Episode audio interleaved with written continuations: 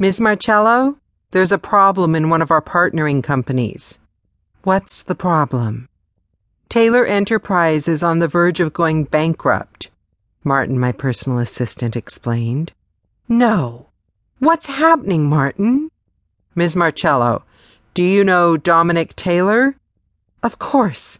He is the only son of Mr. Jonathan Taylor. Well, the gossip is that since his father died, Dominic doesn't care about the company anymore and has let the family lawyer decide and try to keep the company afloat. God damn, Martin! I can't believe I'm hearing about this now. Can we buy out the company before it folds? Ms. Marcello, we should pull out before we lose the stock. No.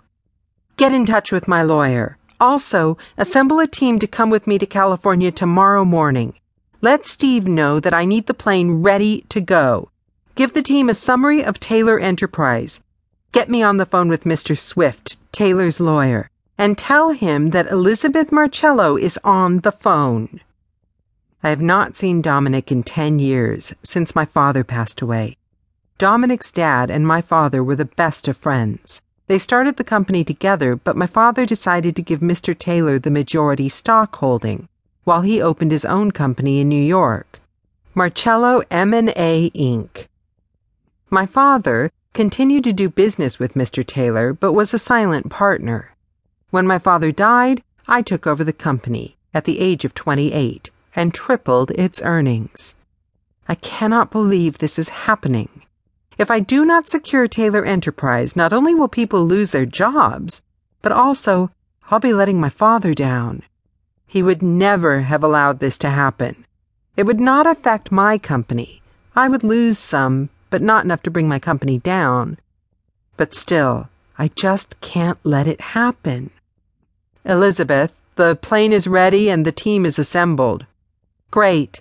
Have Mrs. Piers prepare my luggage and tell her I'll be home late. Have the team in the conference room so that we can prepare before leaving tomorrow.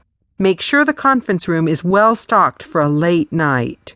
It's 5 a.m., and I've hardly rested. We finished late last night, but I feel confident that we have come up with the best plan to regain what's been lost.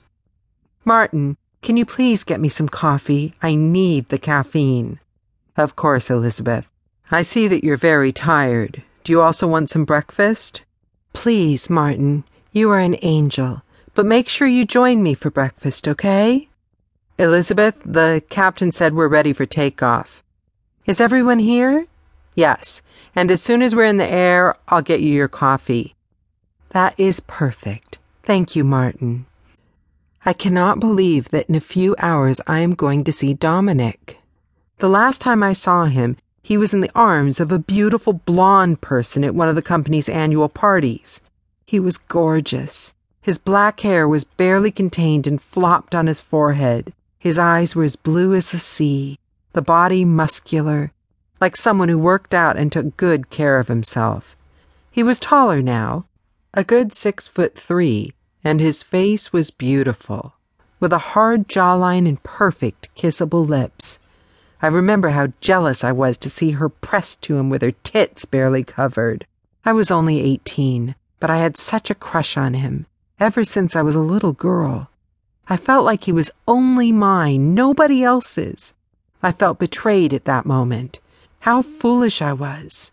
He was never mine, and I was only a little girl who followed him around.